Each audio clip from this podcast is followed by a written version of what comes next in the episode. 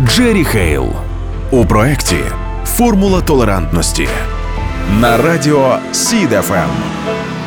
Реальність, на яку не можна закривати очі. Часто люди думають, що вони особливі та кращі за когось. Звідси і зверхнє ставлення до тих, хто не схожий на них кольором шкіри, волоссям, національністю чи сексуальною орієнтацією. Бувають ситуації, коли боляче роблять словами, а часом вони переростають у щось серйозніше. Мене звати Валентина, я Ромка.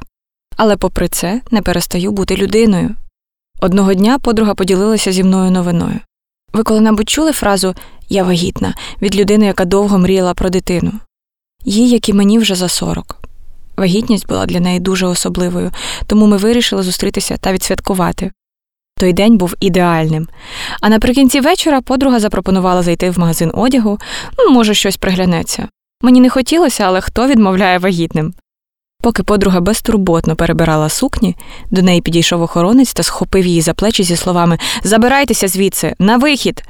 Вона не зрозуміла, у чому справа. А от я одразу впізнала цей погляд та манеру. В охоронця були претензії до нас особисто. Я Ромка з чорним кучерявим волоссям і у довгій спідниці. Мене не сплутаєш. У вас питання до нас? Може, не влаштовує наш колір обличчя?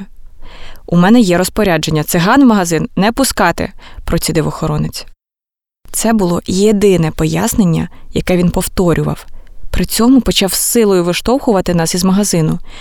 І я бачила, як моя подруга хвилюється, вона почала плакати, а я хвилювалася за неї та дитину. Найгірше у цій ситуації, що за нас не заступилася жодна людина. Кремезний чоловік виштовхує із магазину жінку. Зазвичай люди би зреагували. Але якщо ця жінка Ромка, усім байдуже. У той день у моєї подруги відкрилися очі.